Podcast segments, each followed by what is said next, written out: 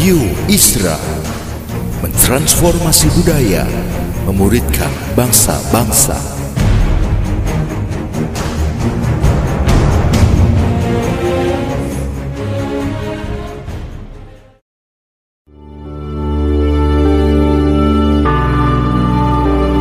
Apostolic Prophetic Messages mengungkapkan pesan dan arahan dari hati Tuhan bagi gerejanya demi menuntaskan mandat kerajaan Allah di Indonesia dan bangsa-bangsa. Selamat mendengarkan.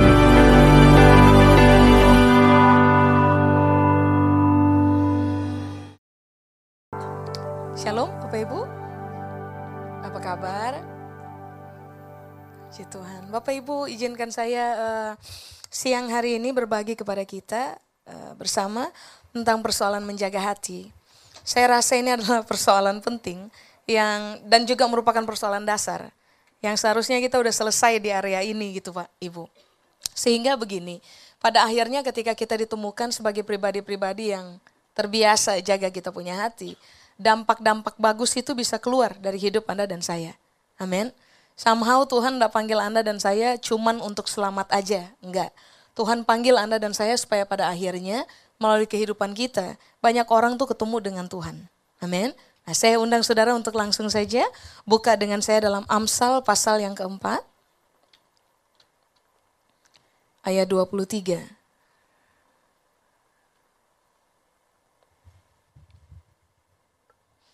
Agim itu bikin lagu ini tuh bagus banget tuh. Jagalah hati itu itu dasar itu. Coba lihat Amsal pasal 4 ayat 23. Saudara sudah dapat? Oke, kalau sudah sudah dapat mari saya baca. Jagalah hatimu dengan segala kewaspadaan karena dari situlah ya terpancar kehidupan. Nah, mari kita belajar satu-satu supaya pada akhirnya Anda dan saya ditemukan sebagai pribadi yang sangat mahir dalam persoalan ini, jaga hati. Nah, hati Pak, Ibu, eh sorry, jagalah di situ. Kata Ibrani yang dipakai itu kata ini, nasar. N-A-S-A-R aja, biasa aja, nasar. Nasar itu punya pengertian yang pertama adalah begini. Jadilah penjaga. Bahasa saya, upayakan jadi satpam untuk diri sendiri. Gitu. Sebab percayalah, tidak ada orang yang bisa jaga kita punya hidup kecuali kita. Tidak ada orang yang bisa jaga kita punya cara berpikir kecuali kita. Makanya kenapa Alkitab bilang kamu harus memutuskan untuk menjadi penjaga for your own self, untuk dirimu sendiri gitu. Nah kata Nasar punya pengertian yang kedua adalah begini. Jadilah orang yang terbiasa melakukan tindakan observasi terhadap diri sendiri. Mengamat-amati diri sendiri. Saya ulang. Jaga hati artinya Alkitab bilang kamu harus jadi satpam untuk dirimu sendiri. Itu saja? Enggak.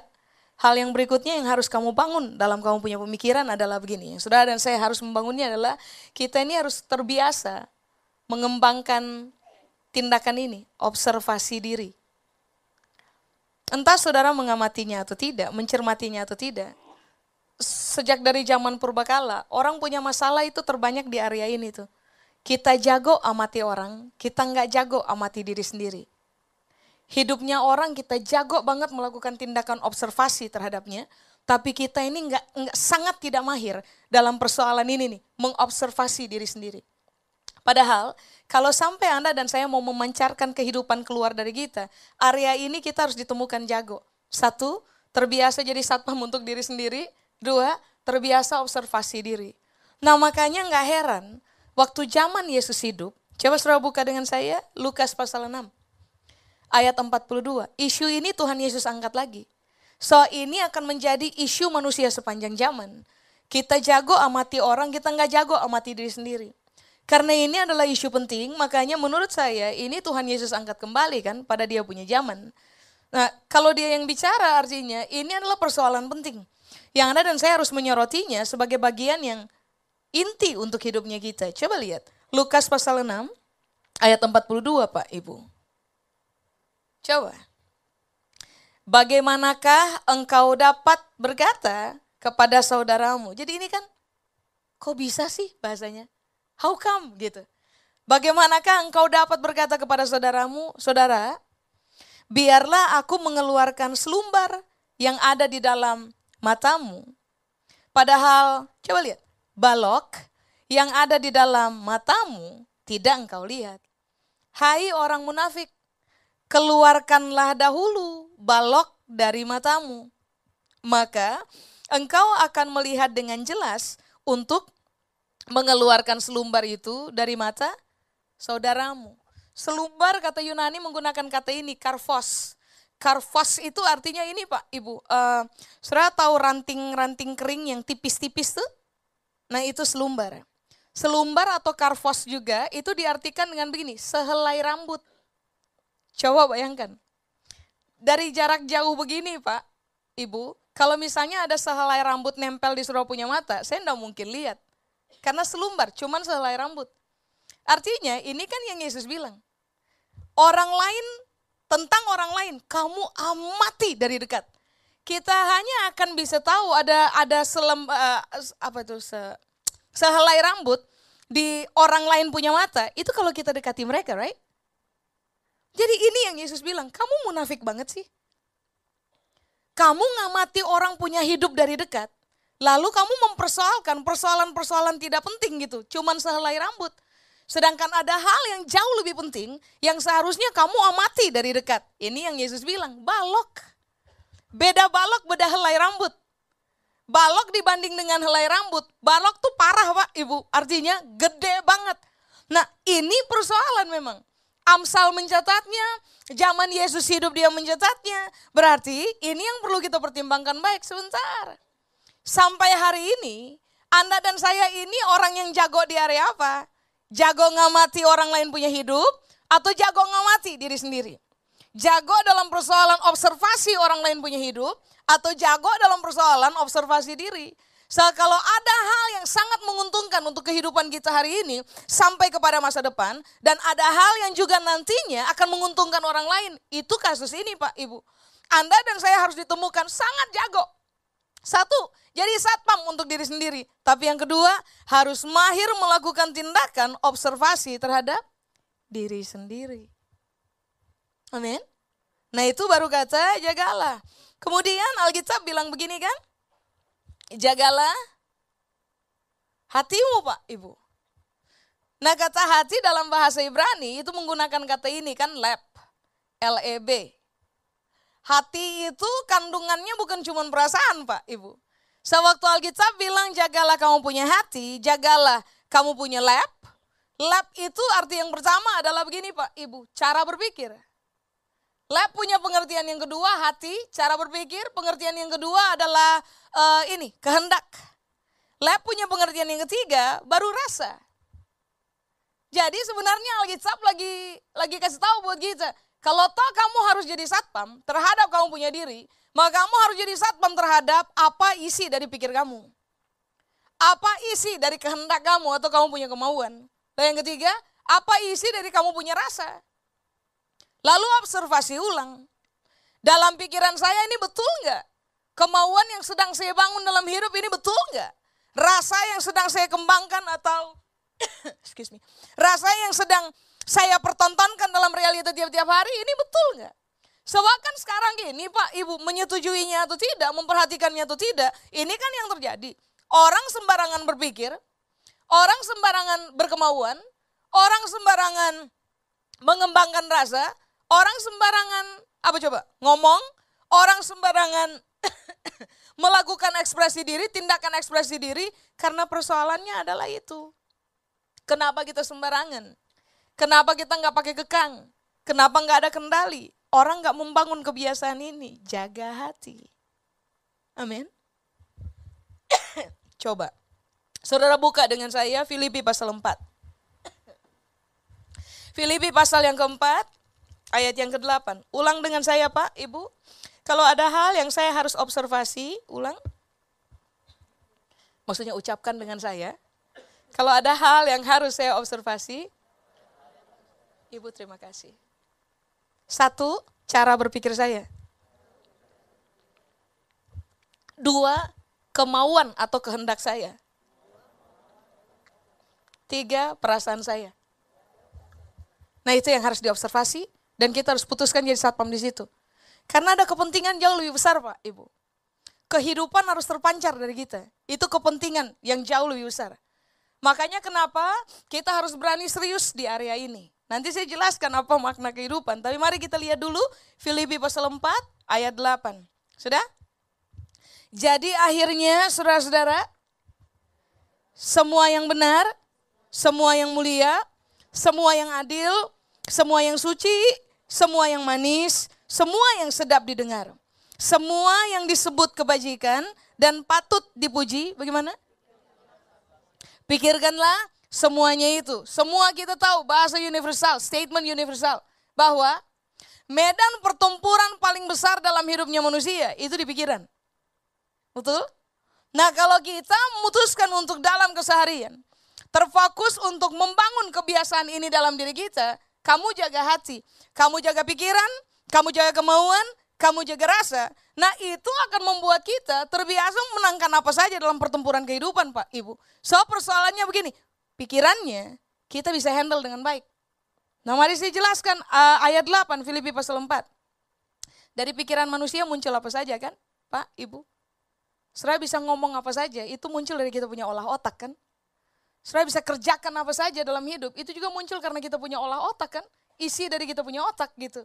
Makanya kalau ada hal yang harus kita selesaikan di awal, bukan sekedar perasaan dan kemauan. Kalau ada hal yang harus kita selesaikan di awal, itu cara kita berpikir. Sebab rasa itu pasti takluk kepada cara berpikir. Kalau cara berpikir kita sangat dominan, sangat menguasai, kita sangat menguasai kita punya cara berpikir, rasa takluk Pak Ibu. Kehendak dalam kita takluk. Makanya coba lihat lagi ayat ini, Filipi pasal 4 ayat 8. Ini kan, coba saudara perhatikan kata-kata kuncinya benar, mulia, adil, suci, manis, sedap didengar, kebajikan, patut dipuji. Nah, ini yang Paulus bilang, pikirkanlah semuanya itu. Kata pikirkanlah di situ, Paulus menggunakan kata logisomai. Logisomai, kata Yunani, punya pengertian yang pertama adalah begini. Jadikan yang kata-kata kunci tadi itu sebagai inventaris. suci, mulia, adil, sedap didengar. Whatsoever yang tadi kita baca di ayat 8, Paulus bilang gini, kamu harus logisomai, kamu harus menjadikannya sebagai inventaris. Sudah tahu inventaris kan? Daftar barang yang menjadi miliknya kita. Semua hal yang berkaitan dengan kepemilikannya kita, kita lakukan tindakan inventarisasi, right? itu milik. Nah sekarang coba pertanyakan ini. Hal benar di dalam otak saya itu jadi inventaris nggak? Hal mulia di dalam otak saya itu inventaris nggak? Inventaris otak saya adalah mulia, hal mulia nggak? Hal benar nggak? Hal adil nggak? Hal yang patut dipuji nggak? hal yang disebut dengan kebaikan. Lalu apalagi hal-hal suci, hal-hal mulia. Hal-hal itu jadi inventaris dalam saya punya otak nggak? Sebab itu mempengaruhi kehendak yang terbangun dalam diri kita Pak Ibu. Itu mempengaruhi rasa yang kemudian terekspresi dengan kuat di dalam hidupnya kita. Persoalannya kan sekarang begini, kita nggak mahir satu, kita nggak mahir observasi diri. Dua, kita nggak tahu inventaris apa di otaknya kita. Itu kata itu nggak enak banget ya di otaknya kita. Di cara berpikirnya kita. Gitu. karena kalau bicara otak tuh kayaknya kasar banget. Tapi that's the reality of us right? Maksudnya ya otak lah gitu. Saya berharap sudah nggak terlalu tersinggung dan menganggap saya sebagai perempuan kejam ketika saya tanpa sadar mengucapkan kata itu otak. Karena memang itu nggak enak didengar. Cuman that's the reality jadi coba lihat pertimbangkan isi atau bahasa yang Paulus gunakan inventaris di dalam kita punya cara berpikir atau kita punya otak, itu apa? Cek ulang Pak Ibu.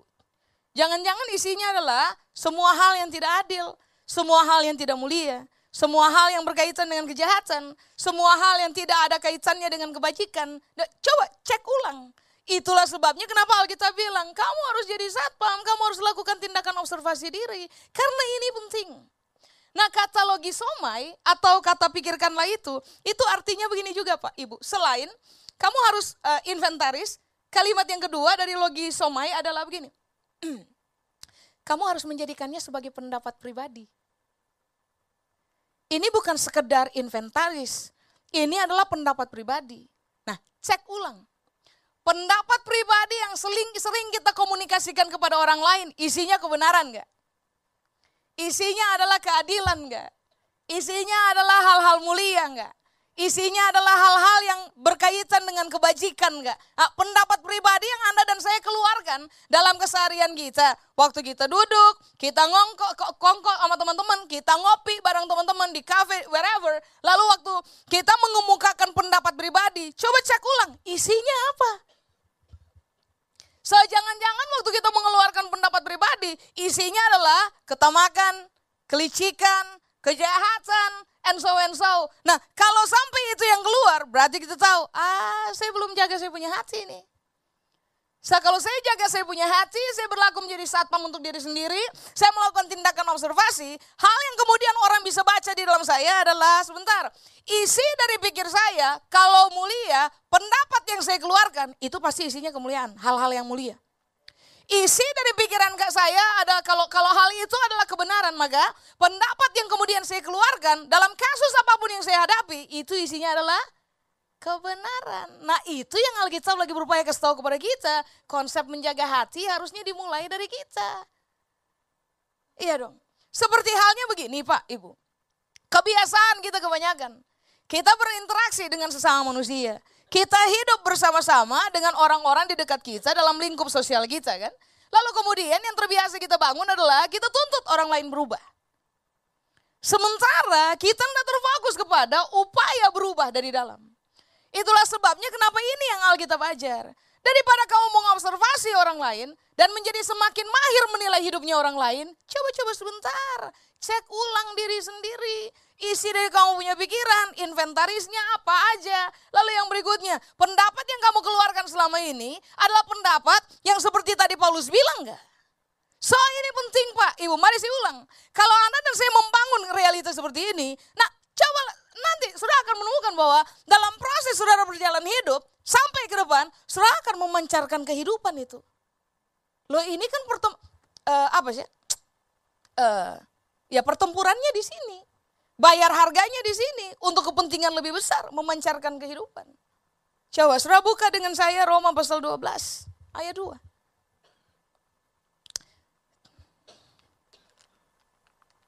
Kenapa orang Kristen tidak konsisten Pak? Ibu jatuh bangun dalam pelanggaran yang sama. Sembarangan hidup, sembarangan ngomong, sembarangan bergaul. Hari Minggu kita kita tampak suci semua. Tapi waktu kita berbalik kita kita rusak itu kita punya kesucian, kekudusannya kita. Karena ini loh persoalan-persoalan inti ini Pak Ibu. Kita nggak memperhatikan kita punya isi hati, kita punya isi pikiran, kita punya isi dari kemauan, kita punya isi dari rasa. Kita nggak latih diri kita untuk mahir di area itu. Makanya coba perhatikan, berapa banyak orang Kristen dalam hidup tiap-tiap hari jadi batu sandungan buat orang lain. Karena isu-isu kayak gini kan. Makanya tadi saya bilang kepada Bapak dan Ibu, ini hal dasar yang kita harusnya udah udah pas di area ini, kita udah terbiasa hidup di area ini. Ini penting. So kita nggak bisa hidup cuma buat diri sendiri Pak Ibu. Kehadiran kita itu harusnya menolong orang lain juga kan. Melepaskan impact yang akhirnya sangat berpengaruh uh, baik kepada orang lain. Nah, itu yang perlu kita pertimbangkan. Coba lihat Roma 12 ayat 2. Roma pasal 12 ayat 2. Kalau boleh saya bilang Pak, Ibu, ini seharusnya menjadi titik balik. Kita berhenti hidup sembarangan. So kepentingan yang jauh lebih besar. Yang harus kita raih. Daripada sekedar hidup sembarangan, ngomong sembarangan, berpikir sembarangan, merasa sembarangan. Coba, Roma pasal 12 ayat 2. Sudah Pak, Ibu? Janganlah kamu menjadi serupa dengan dunia ini. Tetapi berubahlah oleh Pembaharuan budimu. Perubahan muncul karena pembaharuan budi. Isi dari otak nggak berubah, cara berpikir, kerangka berpikir betul nggak dibangun, perubahan nggak akan terjadi. Nah, berubahlah oleh pembaruan budimu sehingga kamu dapat membedakan manakah kehendak Allah. Titik dua. apa yang baik, yang berkenan kepada Allah, dan yang sempurna. Ayat 2 sebenarnya ada penjelasan sangat bagus. Tapi karena hari ini bukan tentang persoalan ayat 2, jadi mari saya angkat isu dua kata itu aja. Pembaharuan budimu. Kata pembaharuan di situ, Pak, Ibu, anakainosis. Kata Yunani. Pembaharuan di situ artinya ini, renovasi. Semua tahu kata renovasi bukan? Yang kita rasa itu sudah tidak mewakili hal yang kita bisa nikmati, ah dibuang. Ganti dengan apa yang baru. Sehingga waktu orang masuk dalam rumah yang baru direnovasi, itu semua bahagia di situ tuh. Senang, bisa dinikmati. Karena kasus itu telah direnovasi. Jadi waktu Paulus bilang kamu harus berubah karena pembaharuan budimu. Artinya Paulus lagi bilang begini, budinya kamu itu, itu harus direnovasi. Bahasa Inggris kan pakai kata renewing kan? Tapi bahasa aslinya menggunakan kata renovasi. Sekarang cek ulang Pak Ibu. Dalam rumah yang sedang kita bangun ini, ada hal-hal yang rusak nggak? Yang tidak lagi mewakili keindahan nggak? Yang kemudian menjadi sumber masalah dalam kita? Nah renovasi. Kata anakainosis selain renovasi, kata anakainosis itu punya pengertian begini Pak Ibu. Perubahan bentuk ke arah lebih baik. Kata perubahan bentuk itu ada kaitannya dengan kata ini Pak Ibu, transfigurasi, perubahan bentuk. Bentuk awal ini. Sudah? Semua orang yang mengalami anakainosis, mengalami renovasi, mengalami apa yang Paulus bilang dengan istilah berubah bentuk ke arah yang lebih baik. Jadi gini, berubah bentuk bukan berarti ini bentuknya begini kan? Kemudian kasih casing aja. Nah, setelah dikasih casing, mari saya tanya, berubah warna? Berubah warna. Berubah bentuk? tidak berubah bentuk. Padahal yang Paulus maksudkan adalah, tidak bisa. Kamu bukan berubah casing. Dulunya rambut aut-autan, sekarang rapi. Dulunya pakai baju gelap semua. Sekarang berwarna. Bukan. Perubahan bentuk Pak Ibu. Transfigurasi. Berubah dari gelap kepada terang. Berubah dari daging kepada roh. Berubah dari realita tanpa tanpa kualitas kepada kualitas. Itu berubah bentuk. Kalau disebut anakainosis atau berubah bentuk, dulunya memang begini. Sekarang setelah mengalami renovasi, jadinya begini. Atau enggak enak banget ya, dari kurus jadi besar gini. Jangan, kebalik, kebalik. Nah, dulunya begini. Waktu kita mengalami anakainosis, perubahan bentuk, yang terjadi adalah orang dulu ngelihatnya kita begini. Tapi waktu kita mengalami perubahan dalam cara berpikir, yang terjadi kemudian orang menemukan gila ya dia berubah banget. Nah sekarang yang harus kita pertimbangkan adalah ini Pak Ibu, sebentar. Semua orang yang ada di dekat saudara menemukan saudara berubah banget nggak? Atau cuma berubah casing? Hari Minggu gila, dia mulia banget, nama tengahnya mulia. Ganti hari, hancur semua tuh, kata mulia coret dari nama tengah. Nggak bisa Pak Ibu, nggak bisa. Saudara mau menjadi orang yang kemudian menyinarkan kehidupan? Nggak bisa, ini harus dimulai. Labnya ini harus diselesaikan. Cara berpikir, rasa, kemauan harus diselesaikan. Berkaitan dengan cara berpikir, Paulus menjelaskan. Satu, kamu renovasi ulang. Dua, kamu transfigurasi berubah bentuk. Sehingga pada akhirnya waktu orang berinteraksi dengan kita, kesadaran mereka cuma satu. Dia berubah. Bukan casing, bukan warna, konten. Sebesar ini isinya air Pak, Ibu. Berubah bentuk, nggak ada isi. Maksudnya kontennya udah berubah. Sih? Pertimbangkan ulang. Lalu itu kan anak kainosis kan? Berubahlah. Sekarang renewing your mind. Kata mind, Alkitab menggunakan kata nous. N-O-U-S, nous. Yunani, Nous itu punya pengertian yang pertama adalah intelektual. Saya nggak setuju orang cinta Yesus dan tetap bodoh tuh saya nggak setuju Pak Ibu. Atau orang cinta Yesus dan bodoh itu enggak. So ternyata ini yang Alkitab ajar. Ketika Anda dan saya membiarkan kebenaran meropongi cara berpikir kita, yang akan berubah adalah intelektualitasnya kita. Cara kita mengolah pikir. Makanya kenapa ini yang Alkitab ajar dari start dari perjanjian lama kan Pak Ibu? Alkitab tidak pernah ajar kita baca firman toh. Alkitab cuma ajar kita renungkan firman. Kenapa itu penting? Saya itu berkaitan dengan olah intelektual di dalamnya kita. Jadi ini yang Paulus bilang, intelektual kamu yang harus diubah dong. Kamu harus mengalami renovasi intelektual. Coba-coba. Ini yang Alkitab ajarkan. Bahwa di dalam intelektual, uh, bahasa Kamus Besar Bahasa Indonesia, sorry saya tadi bilang Alkitab.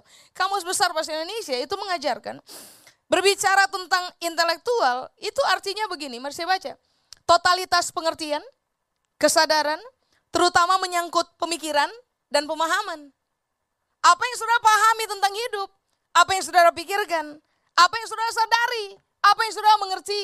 Nah itu yang harus direnovasi. Kalau ternyata isi dari intelektual kita itu tidak menyangkut itu dengan semua hal yang mewakili Kristus. Nah itu harus diselesaikan dalam hidup Anda dan saya.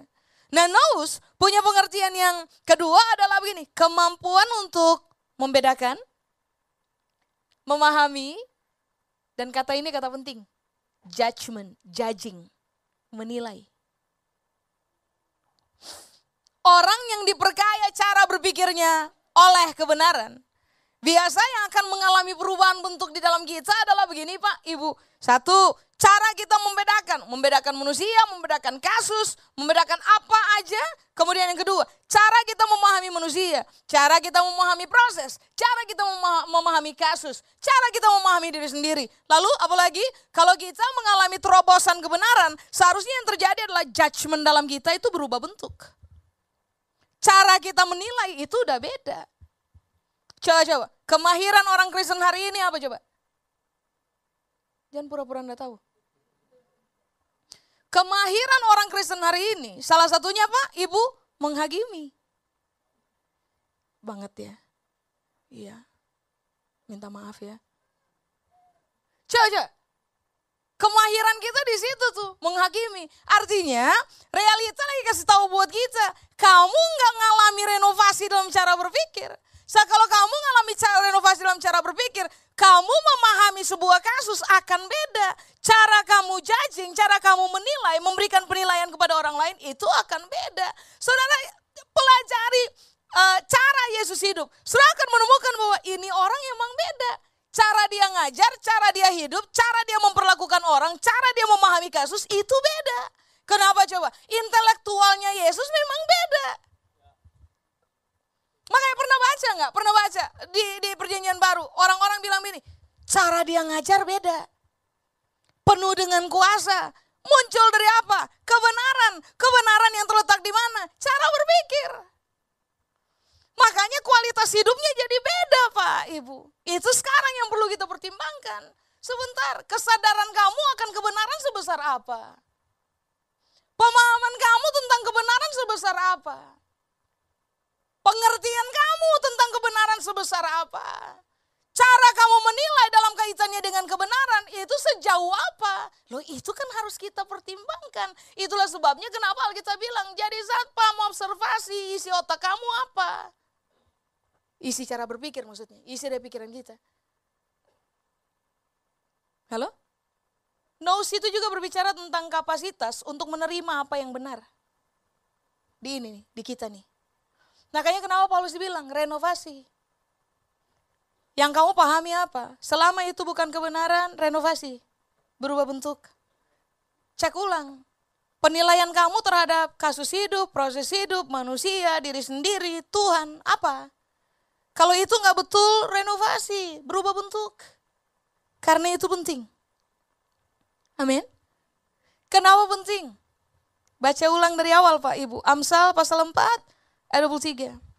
Jagalah hatimu dengan segala kewaspadaan, karena dari situlah terpancar kehidupan. Artinya, kalau sudah nggak jadi satpam, nggak observasi, isi dari pemikiran kita, rasa dan kemauan kita, maka sebenarnya Alkitab bilang gini, gak mungkin akan terpancar kehidupan dari Anda dan saya. Gak mungkin. Mau saudara dan saya jago pelayanan, rajin datang ke gereja tiap hari minggu, khotbah-khotbah model-model kayak begini nih. Tapi kalau saudara dan saya tidak jaga hati, yang terjadi adalah ini, nggak akan pernah ada kehidupan yang terpancar dari kita. Makanya kalau saudara tanya sama saya, apa yang sekarang harus menjadi fokus perhatian kita? Isi dari pikiran kita, inventarisnya kita. Cek ulang, isinya apa? Halo? Karena itu penting Pak, Ibu. Pendapat yang kita keluarkan dalam hidup apa? Ini penting. Karena ini mempengaruhi kita bersinar atau tidak. Kita memancarkan kehidupan atau tidak. Nah sekarang mari kita lihat, apakah kehidupan? Karena dari situlah terpancar kehidupan. Apakah kehidupan? Kata kehidupan di situ gunakan kata uh, Ibrani. Hai. H-A-Y, hai. Hai punya pengertian yang pertama adalah begini. Dari situlah terpancar kekuatan. Banyak orang sekarang nggak takut hidup, eh takut nggak takut mati pak, ibu. Banyak orang sekarang takut hidup. Kenapa? Proses hidup tambah lama, tambah berat dan kompleks. Orang kehilangan kekuatan untuk menghadapi hidup sebagai orang-orang yang sehat, lalu kemudian digiring kepada rencana Tuhan dari awal, masa depan gemilang. Makanya kenapa Alkitab bilang? Kamu harus jaga kamu punya hati. Cek ulang isi pikir, isi rasa, isi dari kamu punya kehendak. Karena kalau ini telah mengalami renovasi, perubahan bentuk, hal-hal mulia, benar, indah, suci, and whatsoever itu, kita bangun sebagai inventaris dalam diri kita. Pendapat yang keluar dari hidup kita adalah hal-hal yang berkaitan dengan kebenaran, keadilan, kemuliaan, dan seterusnya. Ini yang terjadi. Harga mati Pak, Ibu. Saudara dan saya kuat di dalam. Kekuatan itu sekarang dibutuhkan untuk orang hidup. Untuk kita saja, tidak. So, kalau kita kuat, itu contagious Pak, Ibu. Itu nular buat orang lain. Kita semua punya masalah kan Pak, Ibu? Karena kita masih hidup. Semua orang punya masalah. Nah waktu Anda dan saya terlatih untuk observasi diri, otak, hati. Jadi satpam untuk diri sendiri. Waktu kita ngalami proses, selalu perhatikan ini. Cara kita berespon beda. Sementara yang lain tumbang kita enggak. Karena kita jago bukan. Karena firman Tuhan sedang bekerja dengan hebat dalam hidupnya kita. Waktu kita setuju dengan apa kata firman.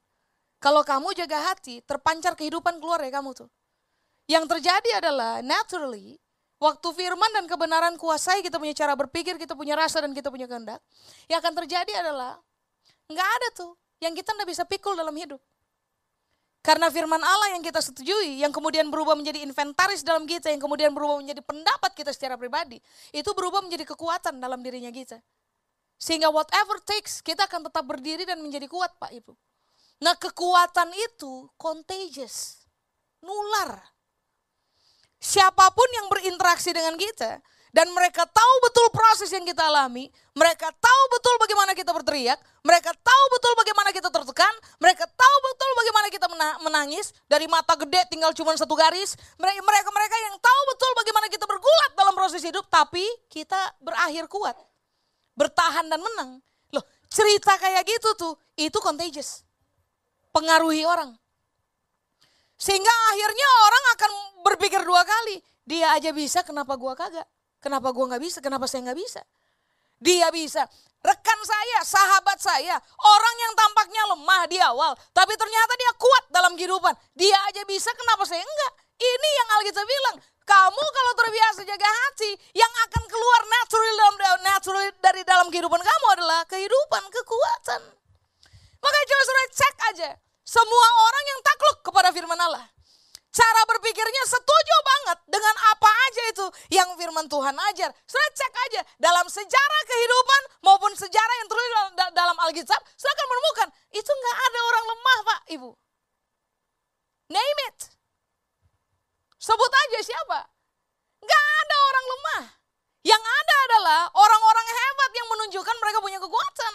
Salah satunya siapa coba? Yesus. Coba coba. Dianiaya begitu rupa ya saya bilang. Dia seperti domba yang keluh, tidak ada satu patah kata pun atau perlawanan apa pun yang dia pertontonkan itu dalam proses aniaya. Sudah dijatuhkan begitu rupa dia masih juga sempat-sempatnya berdoa. Pak ampuni mereka ya. Karena mereka tidak tahu apa yang mereka kerjakan. Coba coba. Sudah pikir itu ekspresi apa? Itu yang Alkitab berupaya kesal kepada kita. Itu kehidupan lagi dipancarin keluar itu. Kekuatan yang termanifestasi di dalam sebuah bentukan yang orang bisa lihat, orang bisa dengar, orang bisa rasa.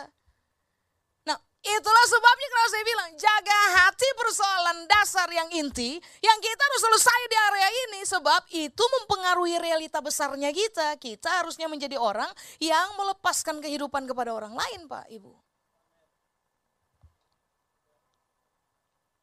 Hai, punya pengertian yang kedua adalah begini. Kesehatan. Sering ketemu orang sakit dalam hidup? Yang paling parah itu bukan sakit di tubuh Pak Ibu. Yang paling parah tuh sakit mental itu.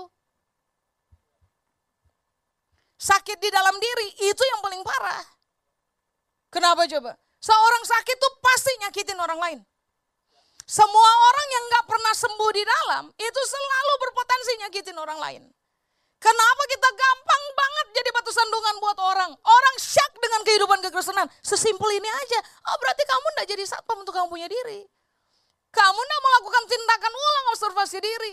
Kamu uh, e, melakukan tindakan inventarisasi. Kamu gak memperhatikan pendapat yang kamu keluarkan dalam keseharian. Hasilnya, oh ya jelas, kamu sakit di dalam. Karena kamu sakit di dalam, omongan kamu nyakitin orang. Cara kamu bertindak nyakitin orang.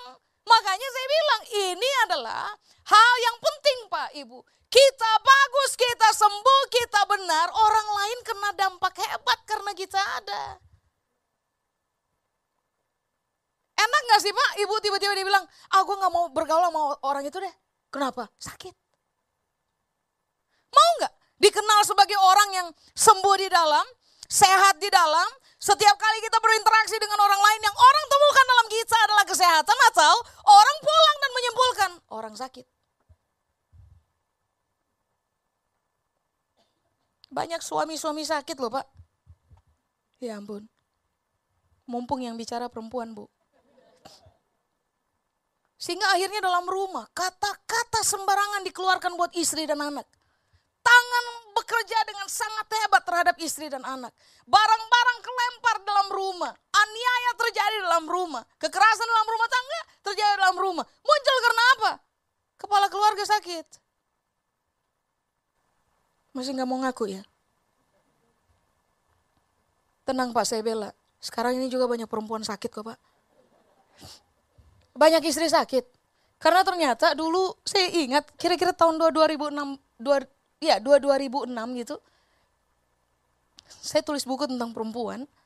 Waktu lakukan uh, apa observasi iya research gitu menemukan bahwa 95 persen, 90 persen uh, korban KDRT itu perempuan. Sekarang berbanding sama loh pak. Gila loh bu. Beneran bu. Perempuan sekarang ya. Ya ampun istri-istri sekarang banyak laki-laki sekarang suami-suami konseling, kalimat yang sering keluar dari suami bilang apa? Istri saya sakit. Atau kebalik, istri konseling dan berkata suami saya sakit. Mari saya tanya, saudara mau sakit sampai berapa lama? Bukan fisik, yang di dalam mau sakit sampai berapa lama? Pada satu titik mati juga pak, ibu. Gak enak ya bahasa itu. Tapi semua yang sakit dan sakit menahun, yang gak sembuh-sembuh, biasanya akan terjadi lebih parah. Tinggal tunggu waktu, selesai. Mau selesai sebagai orang mulia atau mau selesai sebagai orang sakit? Sudah? Terakhir, kehidupan. Kehidupan adalah kehidupan. Jadi kehidupan artinya kita akan memancarkan kekuatan buat orang lain. Kedua, kita akan memancarkan kesehatan dalam diri kita buat orang lain. Tapi yang ketiga, life itself. Kita tularkan buat orang lain. benih firman, firman itu benih hidup. Waktu kita berbagi kebenaran kepada orang lain, orang lain dapatkan hidup. Nah itulah sebabnya, itu yang tadi saya bilang dari awal. Ada kepentingan jauh lebih besar Tuhan terhadap hidup kita. Kehadiran kita dalam keluarga, dalam hubungan sosial, antar teman, di kantor, tempat usaha, kehadiran kita itu harusnya begini, meaningful bagi orang lain. Cuman terjadi karena apa? Bukan karena gara-gara saudara rajin traktir mereka makan. Bukan, bukan. Karena yang mereka temukan ada tiga hal. Satu, kita ini kuat dalam hidup. Dua, kita sehat di dalam. Pendapat kita sehat. Tiga, benih yang kita tabur buat mereka itu munculkan kehidupan baru, kekuatan, kesehatan, kesejahteraan, pemahaman baru, dan seterusnya. Amin. Sudah saya selesai. Kita belajar apa hari ini? Ya, ya, cek ulang. Saya lebih condong suka ngamati hidup orang atau saya lebih condong suka ngamati diri sendiri? Cek ulang. Saya jadi satpam untuk orang atau saya jadi satpam untuk diri sendiri? Lalu cek ulang. Inventaris di otak saya isinya apa? Inventaris otak saya apa? Kedua, perhatikan. Pendapat yang sering kali saya keluarkan, ini pendapat yang mewakili kebenaran nggak? Cek ulang. Saya mengalami perubahan bentuk nggak dalam cara saya berpikir? Saya renovasi nggak cara berpikir saya yang salah? Nah itu cek ulang. Ini penting karena ada tiga hal yang harusnya saya produce untuk kepentingan orang lain. Kepentingan Tuhan dalam hidup orang lain melalui saya. Satu, saya harus produce kesehatan untuk orang lain. Dua, saya harus produce kekuatan. Ketiga, saya harus produce kehidupan. Multiplikasi hidup, investasi hidup. Bahasa orang sekarang bilang uh, suksesi. Kita harus menghasilkan suksesi dalam kehidupan orang lain. Gitu, penerus hal benar dalam kita kepada orang lain. Pertaruhannya di sini, jaga hati atau tidak. Amin.